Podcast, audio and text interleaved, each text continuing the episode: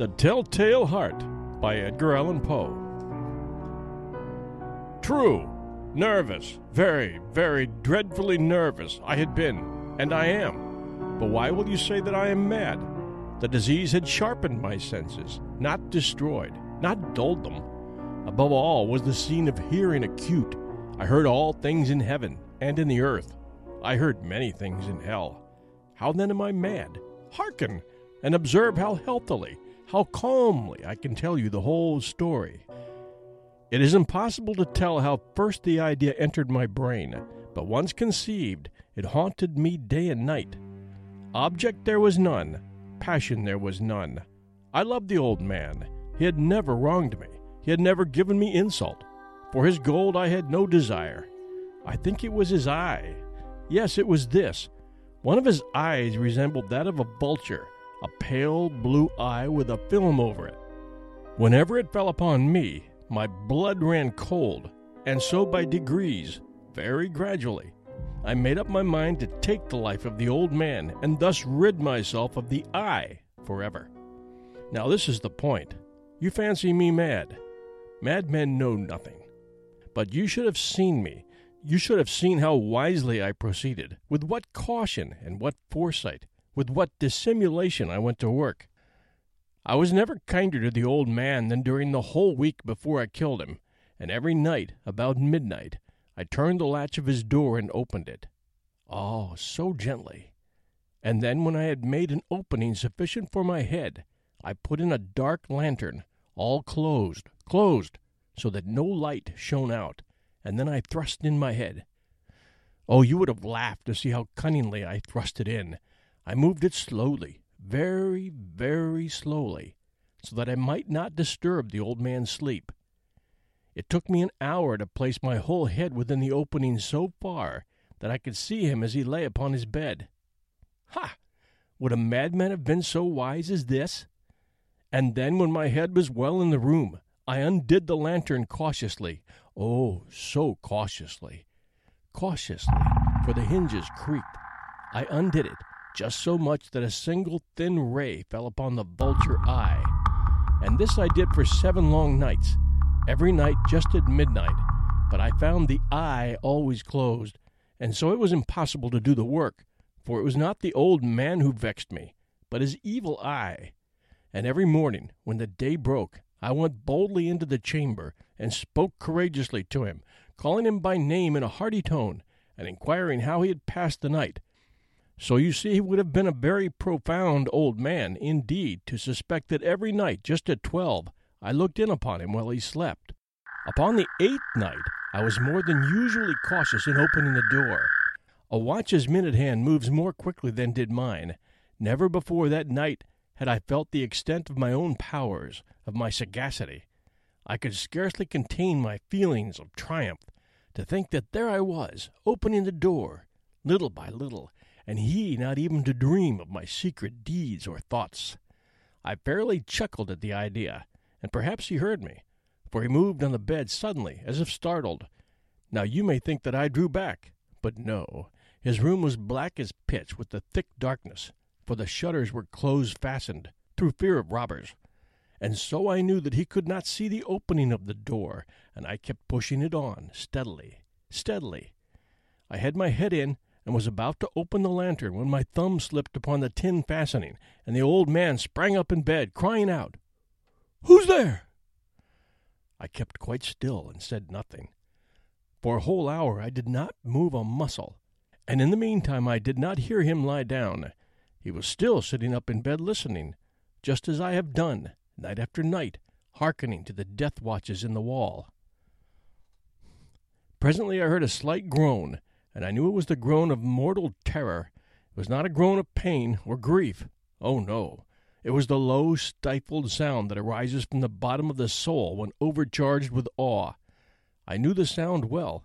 Many a night, just at midnight, when all the world slept, it has welled up from my own bosom, deepening, with its dreadful echo, the terrors that distracted me. I say I knew it well.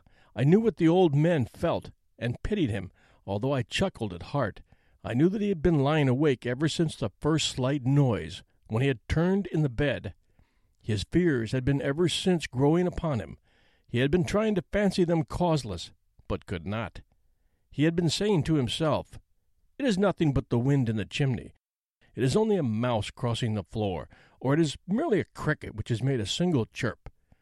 Yes, he had been trying to comfort himself with these suppositions, but he had found all in vain, because death, in approaching him, had stalked with his black shadow before him and enveloped the victim, and it was the mournful influence of the unperceived shadow that caused him to feel, although he neither saw nor heard, to feel the presence of my head within the room. When I had waited a long time, very patiently, without hearing him lie down, I resolved to open a little, a very, very little crevice in the lantern. So I opened it. You cannot imagine how stealthily, stealthily, until at length a single dim ray, like the thread of a spider, shot out from the crevice and fell upon the vulture eye. It was open, wide, wide open, and I grew furious as I gazed upon it. I saw it with perfect distinctness, all a dull blue, with a hideous veil over it that chilled the very marrow in my bones. But I could see nothing else of the old man's face or person, for I had directed the ray, as if by instinct, precisely upon the damned spot. And now, have I not told you what you mistake for madness is but over acuteness of the senses? Now, I say, there came to my ears a low, dull, quick sound, such as a watch makes when enveloped in cotton. I knew that sound well, too. It was the beating of the old man's heart. It increased my fury, as the beating of a drum stimulates the soldier into courage. But even yet I refrained and kept still. I scarcely breathed. I held the lantern motionless. I tried how steadily I could maintain the ray upon the eye. Meantime, the hellish tattoo of the heart increased. It grew quicker and quicker and louder and louder every instant. The old man's terror must have been extreme. It grew louder, I say, louder every moment. Do you mark me well?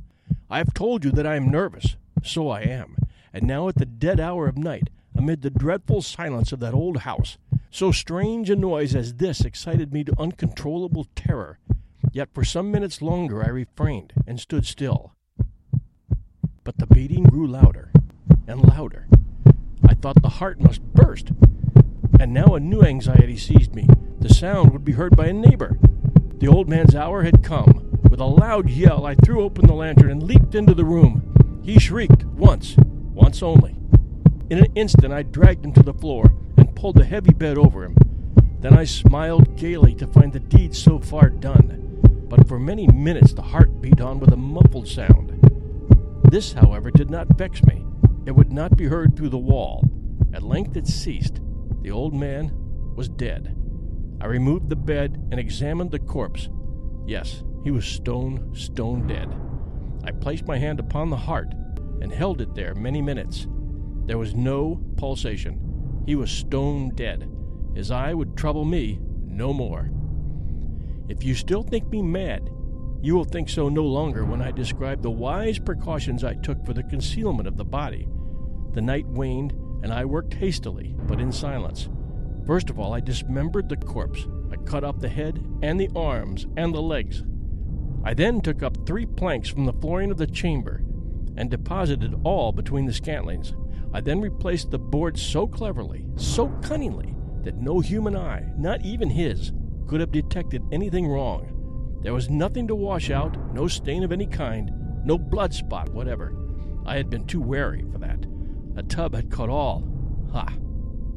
When I had made an end of these labors, it was four o'clock, still dark as midnight. As the bell sounded the hour, there came a knocking at the street door, I went down to open it with a light heart, for what had I now to fear? There entered three men, who introduced themselves, with perfect suavity, as officers of the police. A shriek had been heard by a neighbor during the night. Suspicion of foul play had been aroused. Information had been lodged at the police office. Had been deputy to search the premises. I smiled, for what had I to fear? I bade the gentleman welcome. The shriek, I said, was my own, in a dream. The old man I mentioned was absent in the country. I took my visitors all over the house. I bade them search, search well. I led them at length to his chamber. I showed them his treasures, secure, undisturbed. In the enthusiasm of my confidence, I brought chairs into the room and desired them here to rest from their fatigues, while I myself, in the wild audacity of my perfect triumph, placed my own seat upon the very spot beneath which reposed the corpse of the victim. The officers were satisfied. My manner had convinced them. I was singularly at ease. They sat, and while I answered cheerily, they chatted familiar things. But ere long I felt myself getting pale and wished them gone. My head ached, and I fancied a ringing in my ears, but still they sat, and still chatted. The ringing became more distinct. It continued and became more distinct. I talked more freely to get rid of the feeling, but it continued and gained definiteness. Until, at length, I found that the noise was not within my ears. No doubt I now grew very pale, but I talked more fluently and with a heightened voice. Yet the sound increased, and what could I do? It was a low, dull, quick sound, much such a sound as a watch makes when enveloped in cotton. I gasped for breath, and yet the officers heard it not. I talked more quickly, more vehemently, but the noise steadily increased. Why would they not be gone? I paced the floor to and fro with heavy strides, as if excited to fury by the observation of the men, but the noise steadily increased. Oh God! What could I do? I foamed, I raved, I swore. I swung the chair upon which I had been sitting and grated it upon the boards, but the noise arose over all and continually increased. It grew louder and louder and louder, and still the men chatted pleasantly and smiled. Was it possible they heard not? Almighty God! No, no! They heard, they suspected, they knew. They were making a mockery of my horror. This I thought, and this I think. But anything was better than this agony. Anything was more tolerable than this derision. I could bear those hypocritical smiles no longer. I felt that I must scream or die. And now, again, hark! Louder! Louder! Louder! Villains! I shrieked. Dissemble no more! I admit the deed! Tear up the planks! Here! Here! It is the beating of his hideous heart!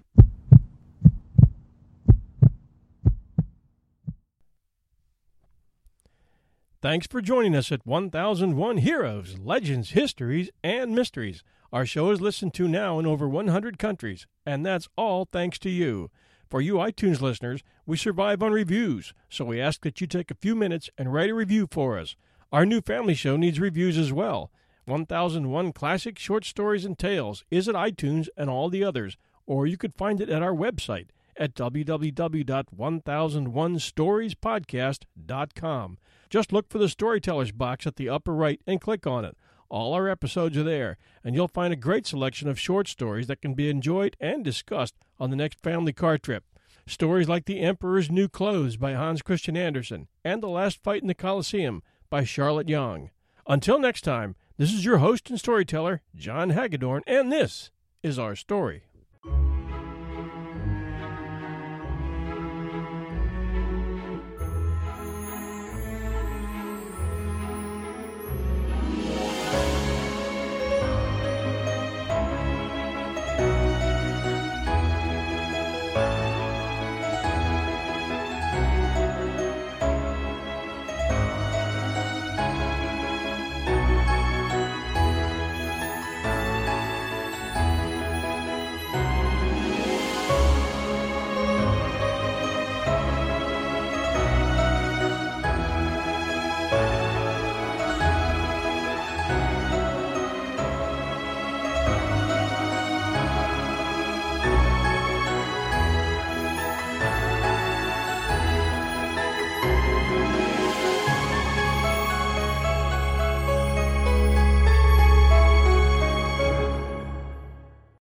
Goodbye to your credit card rewards. Greedy corporate mega stores, led by Walmart and Target, are pushing for a law in Congress to take away your hard earned cash back and travel points to line their pockets. The Durbin Marshall credit card bill would enact harmful credit card routing mandates that would end credit card rewards as we know it. If you love your credit card rewards, tell your lawmakers hands off my rewards. Tell them to oppose the Durbin Marshall credit card bill.